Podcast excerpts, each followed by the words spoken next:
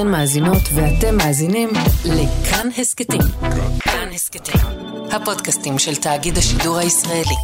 בחודשים האחרונים הפציע כוכב חדש בשמי הדיפלומטיה הישראלית. מאחורי הקלעים הוא היה שותף מרכזי לקידום שחרורם של בני הזוג אוקנין מהכלא הטורקי. קרה לנו נס חנוכה הפרטי, וזה הרגע, היום, כשהשתחררנו, כשחזרנו. ואחרי שנים של מתיחות קשה בין שתי המדינות, קיבל מארדואן הזמנה חגיגית לביקור ממלכתי. ישראל-טורקיה ilişkilerinde yeni bir dönem. הוא גם היה דמות המפתח שהביא לשחרורה של הצורה הישראלית מהכלא הקשוח למדי בבלרוס. במילה אחת, זה היה סיוט. אני רוצה לקרוא את המשפחה שלי, לא ראיתי אותם חודשיים, ואני כל כך רוצה לדבר איתם. החליף מסרים עם ראש הרשות הפלסטינית אבו מאזן, פגש מנהיגים שונים בעולם, וזכה לשמוע את התקווה בביקור מרשים, היסטורי, של נשיא מדינת ישראל באיחוד האמירויות.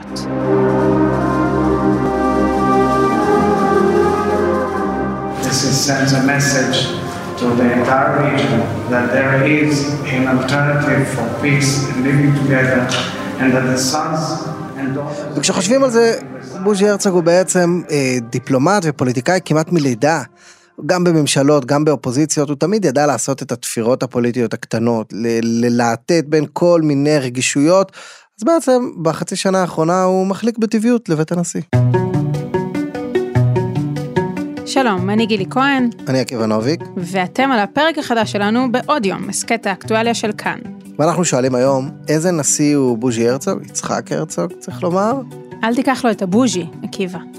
אני חושב שלקחו לו, הוא הזדקה על זה בכניסה לבית הנשיא, אבל מי שנולד ו- וגדל למשפחה מגה דיפלומטית, הוא אחד הנשיאים הכי משוטטים בעולם שהיו לנו, בטח בזמן קורונה.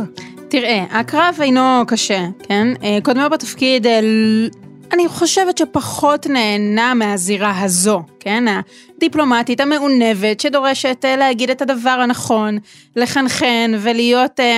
לומר את הדברים בדיפלומטיות, אז זה יושב יותר טוב על הרצוג, ונדמה לי שגם הרקע שלו בנה אותו יותר לתפקיד הזה, הוא לא היה פוליטיקאי כוחני, הוא לא היה פוליטיקאי, אתה יודע, שלקח אחריו אויבים, לא, הוא היה בדיוק להפך, הוא היה בוז'י, הוא ידע איך לדבר עם כל אחד, בסוף להשיג את מה שהוא רצה, כן? אבל לעשות את זה בנועם, בחן, עם ה... זה לא סבאיות, כמו שהיו אומרים על רובי ריבלין הנשיא הקודם, זה יותר הדוד, הדוד הרצוג, הנחמד, נעים ההליכות, שכיף לדבר איתו ונחמד לדבר איתו. בסוף אגב, בשורה התחתונה, הוא מקבל את מה שהוא רוצה, כן? אתה פשוט לא שם לב כשזה קורה. הייתה סוכריה מדינית, פוליטית, לקבל ביקור ראשון באמירויות, נתניהו תכנן הרבה זמן איך לקטוף את הקרדיט הגדול הזה, בנט ביקר באמירויות, ואני חושב זה היה כישלון מאוד גדול, לא דיברו על זה, אני חושב דקה, תשאלי מאה אנשים ברחוב אם בנט ביקר באמירויות או לא, אני לא יודע כמה ידעו, כמה יזכרו בכלל שבנט היה שם, אבל אני חושב שהרצוג בא ו- וגרף את הקופה. אז תראה, הנסיעה של בנט לאמירויות קרה בזמן הקורונה כמובן, אבל היא גם התרחשה זמן קצר אחרי שלמעשה משפחת בנט המורחבת, שעתה בנסיעה מעוררת תהיות ומחלוקות למלדיבים, ואני חושבת שזה גם השפיע על היקף הסיקור שהוא קיבל, וגם על הסנטימנט הציבורי, אותו מושג חמקמק, שמי כמו בוז'י יודע לעמוד על טבעו. אני כן יכולה להגיד לך ש...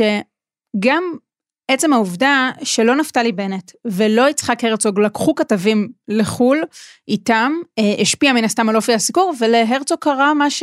מה שקרה הרבה לנתניהו, טילים שהפכו את הביקור שלו להרבה יותר מעניין. את האווירה החגיגית של הביקור ההיסטורי של נשיא המדינה הרצוג באיחוד האמירויות קטעה אתמול מתקפה של המורדים החות'ים באמצעות ירי טיל לעבר אבו דאבי. בזמן נתניהו היו לא מעט ביקורים שהופסקו בארצות הברית, בפריז, במקומות נוספים, בגלל ירי רקטי לעבר שטח מדינת ישראל, שהכרח אותו לקצר את הביקור ולחזור ארצה. במקרה של נשיא המדינה הרצוג, שלוחה של איראן, מתימן, יורה טילים לעבר החברים החדשים שלנו במזרח התיכון, האמירויות, בזמן שנשיא המדינה שלנו מבקר ושומעים את התקווה בארמון המלכותי.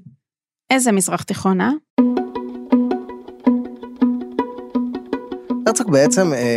חוזר ל- לימים של שמעון פרס נגיד, שהיה מדינאי על, הרצוג לא מתקרב כרגע לממדים של פרס, שכל יום הולדת שלו היו באים חברים מכל העולם וכל מיני סלבס, אבל ב- ביכולות הדיפלומטיות אני חושב שגם יש עליו, וגם הוא בא בתקופה שאם ריבלין התמודד עם נתניהו, שהיה הישראלי הכי חזק והכי מוכר והכי מקובל בעולם, אז הרצוג קצת בא בזמן וקום, לא? אז תראה, זה אחת מהשאלות, מי מחזיק את הממשלה הזו? יש כאלה שטוענים שבנימין נתניהו הוא המושך בחוטים או בקלפים, וזה שגורם לממשלה הזאת להמשיך לקום גם בימינו אנו. יש כאלה במערכת הפוליטית שרואים ביצחק הרצוג את הדמות הזו.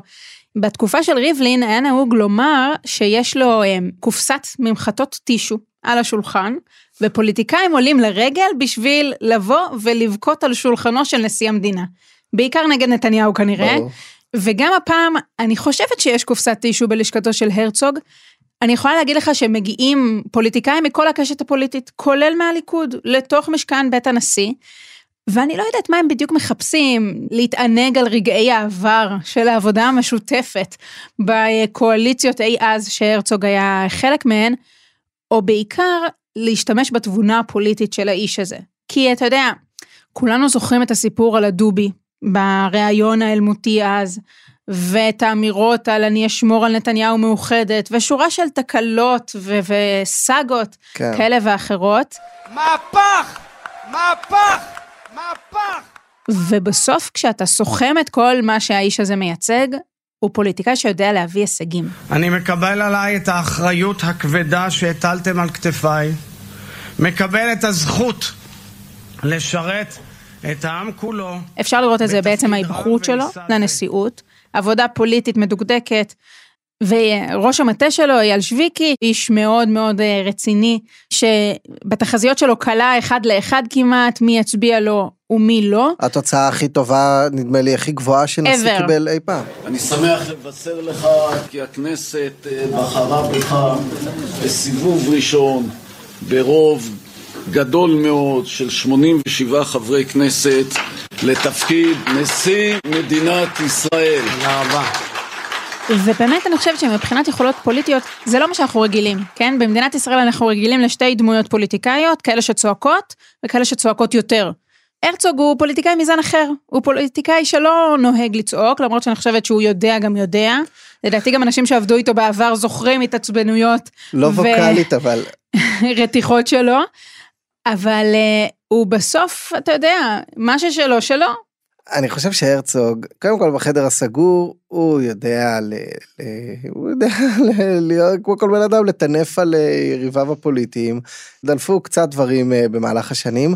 יש משהו בבית הנשיא, אגב, uh, קופסת הטישו, יש מקום בבית הנשיא שנקרא סרקוזי. בחצר שם יש מקום שהפולקלור שם אומר, שולחן כזה שיסדו כשירחו את נשיא צרפת סרקוזי, ושם מגיעים האורחים החשובים, משאירים את הטלפון לפני, ואז מרחלים שם ומתבחיינים על ביבי ועל כולם והכל. אני חושב, זה, זה מקום שאם היה לנו במכשיר הקלטה, זה היה חומר נפץ.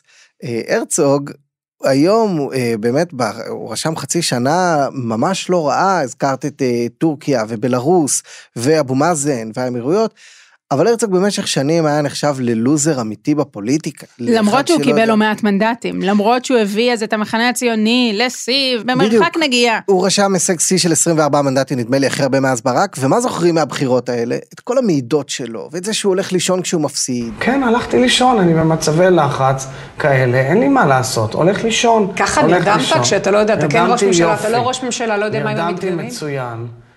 ואת נתניהו מאוחדת, ואת הקול שלו גם, החיקויים שלו בארץ נהדרת. אתה מוביל כרגע במרוץ הזה לנשיאות? הלבלב, טוב, אל תגיד מרוץ לנשיאות, זה סתם מלחיץ. תגיד, הליכת הערב נינוחה לנשיאות. שלי מחנון כזה, והוא תמיד היה פוליטיקאי, הוא זכור בתמונות הראשונות, נדמה לי ליד אהוד ברק, כראש ממשלה, מזכיר הממשלה, הוא פוליטיקאי של חדרים סגורים, לא של כיכרות, לא של במות, את הבחירות לנשיאות הוא הביא בחדרים סגורים, ב-מאה ועשרים פגישות של אחד על אחד, הוא התמודד מול מרים פרץ, אייקון אדיר, ובאמת הביס אותה, ואני חושב שפה הוא נכנס לאיזשהו וקום של אחרי נתניהו. ואולי זו הדוגמה הכי טובה ליתרונות של הרצוג כנשיא, אל מול מרים פרץ והיעדר האנגלית וכולי.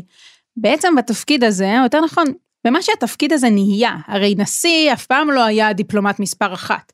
שמעון פרס קצת, כמו שהזכרת, ניסה לעצב את זה בדמות הזו, גם היו לו, אתה יודע, שאיפות של איזה כן. חזון המזרח התיכון והעולם אחרי המפץ הגדול, והרצוג מנסה מצד אחד כן ללכת לכיוונים הללו, להיות הדיפלומט איפה שבנט עסוק בקורונה ומנהל את המלחמה בקורונה, יאיר לפיד מנהל את המלחמה להיות פוליטיקאי, והרצוג נהיה דיפלומט, ואני כן חושבת שבסופו של דבר אנחנו רואים פה איזשהו חיה מוזרה כזו, שיודעת לעשות פוליטיקה ממש טוב, אבל בסוף לא יוצא לה כמעט פוליטיקה, יוצא לה דיפלומטיה, אתה יודע, היום נציין שלושים שבועות לכניסתו לתפקיד של יצחק בוז'י הרצוג למשכן הנשיא בירושלים, המבחן לאיפה עובר קו הגבול הזה בין הפוליטיקה למדינאות, יתחיל עוד איזה שלוש ארבע שנים, ואולי נגיד יתחיל כאשר הממשלה הזו כבר לא תהיה.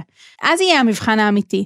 כרגע אני חושבת שהרצוג נהנה מזה שכל אחד רק רוצה לשמור על התחת שלו, סליחה על הביטוי, כנראה שאפשר להגיד את זה בפודקאסט, ויש לו זמן לעשות את הדברים האלה, גם לצבור קרדיט ציבורי על כל מיני פרשיות כן. כאלה ואחרות. לשחרר שבועים זה קל, בוא נראה אותך מרכיב ממשלות. או יותר מזה, בוא נראה אותך מתמודד עם בקשות לחנינה.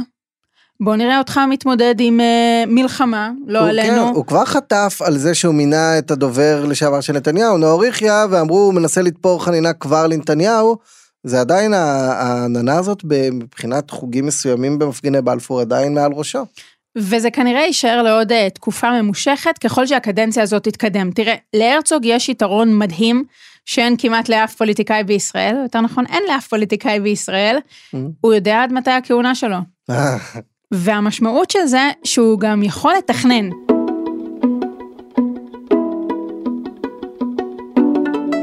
הפרק הקודם, קודם שעשיתי, עסק ברמטכ"ל אביב כוכבי.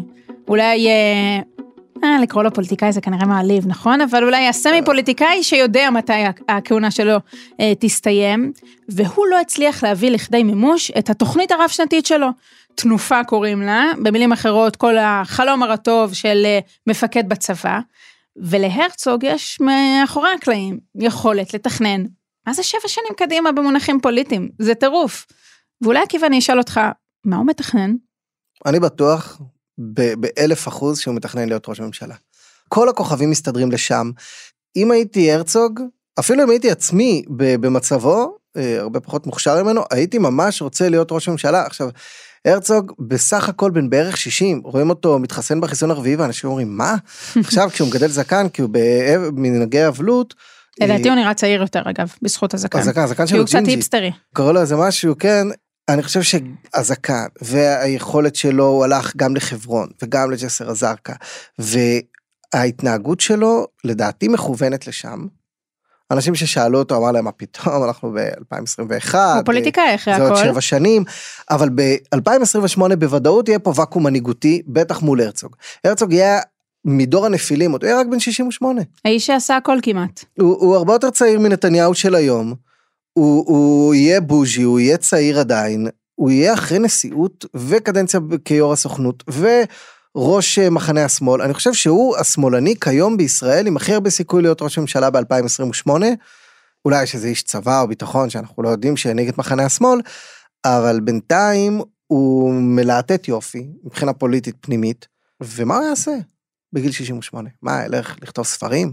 מה, יעשה לביתו? הוא מבוסס, לא כתב ספרים עדיין, אבל הוא יכול, בבית הנשיא הוא יכול שבע שנים לעשות כל מה שבא לו, בגיל שישים ושמונה זה ממש... אני חושבת שלא סתם, הרצוג שכח מאין הוא הגיע. אתה נתת כדוגמה את הביקור שלו בחברון. הגיענו וקימנו והגיענו לזמן הזה. זה ביקור של הרצוג, כראש מחנה השמאל היה מותח על כך ביקורת, אבל הוא הבין שהמעמד מחייב, והוא עכשיו רוצה לקרוץ לכולם, והוא עכשיו צריך להיות הנשיא של כולם. גם היום, עם כל המורכבות, ואני לא מתעלם לרגע מהמורכבות, הזיקה ההיסטורית של העם היהודי לחברון, למערת המכפלה, איננה מוטלת בספק, וההכרה בזיקה... אבל באותה נשימה, הוא לא סתם בחר לבקר בחברון דווקא בפעם הראשונה, ודאג שזה יהיה בכותרות, ולפעמים... בנר הראשון גם. בדיוק, ולפעמים גם הייתה לי תחושה שממש דחף לכך שזה יהיה שיח.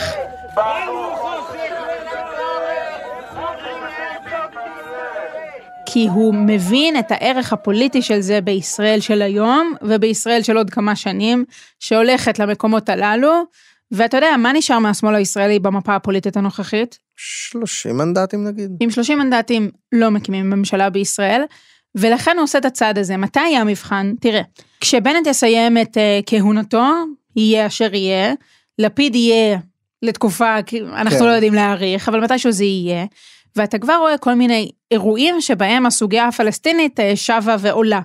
פתאום גנץ מערך בביתו בראש העין את אבו מאזן, פתאום לפיד מערך בחיר פלסטיני כזה או אחר, ויש הרבה הרבה שיח מדיני, שממנו כמובן בנט מתנער, ואומר זה הם, זה לא אני.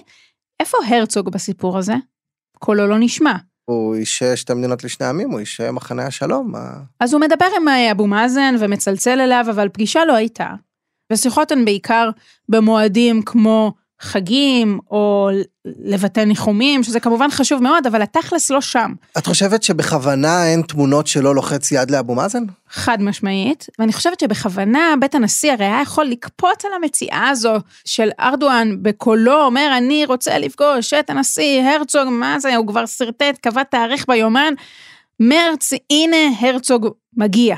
Okay. ולמה בית הנשיא לא אומר נכון, אנחנו הולכים לשם? כי ישראלים לא סבלים את ארדואן? כי הוא רוצה להכין את הקרקע. אם כבר נפגשים עם ארדואן, אז להיפגש עם ארדואן בסיטואציה שבה זה יראה כניצחון ישראלי, כביכול, או לפחות, שיהיה זה ערך פוליטי. וגם אם הוא ילך לו טוב, והוא ימשיך להיות טפלון ולרקוד בין הטיפות שבע שנים, שזה באמת נשמע מאוד מאוד קשה, שש וחצי שנים נשארו לו, אני חושב שיש תחושה פוליטית שנקראת געגוע פוליטי. עכשיו לדעתי מתחיל להיווצר כזה לכחלון, שבסך הכל מעט מאוד זמן מחוץ למערכת, אני מחכה עדיין שיווצר כזה לציפי לבני, לדעתי עוד לא התחיל, אבל לגדעון סער היה געגוע. היום גדעון סער לא עובר את אחוז החסימה כמעט באף סקר, אבל הוא יצר געגוע פוליטי, כי הוא פשוט היה בחוץ וישב והזכיר מדי פעם, אני פה, אני פה, אני פה. אני יודע שדמויות כמו בנט ושקד והרבה בכירים בליכוד חשבו, האם התגעגעו אליי אם אני אלך לקצת זמן, והרצוג במובן מסוים הלך, אבל נשאר ברקע.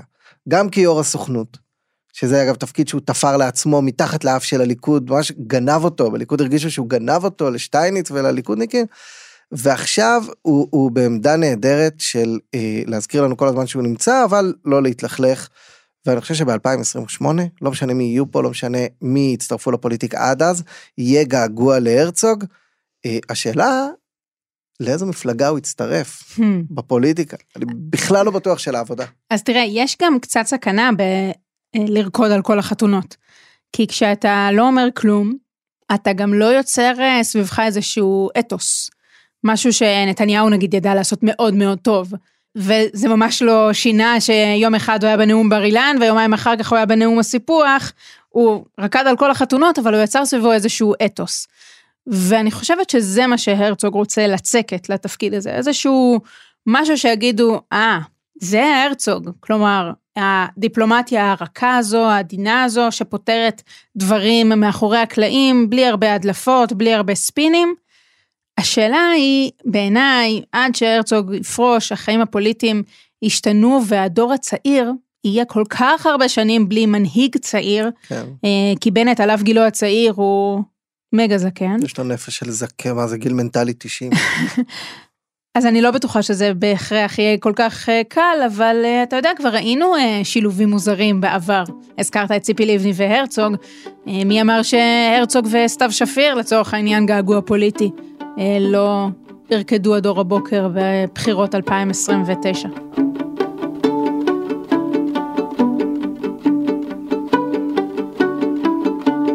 וכשהרצוג יחזור לפוליטיקה, ואני משוכנע שזה יקרה, אז יחזור גם הבוז'י. כי סיפר לי מישהו מאוד קרוב אליו, שאחד הדברים שכואבים לו, זה שנעלם לו הבוז'י.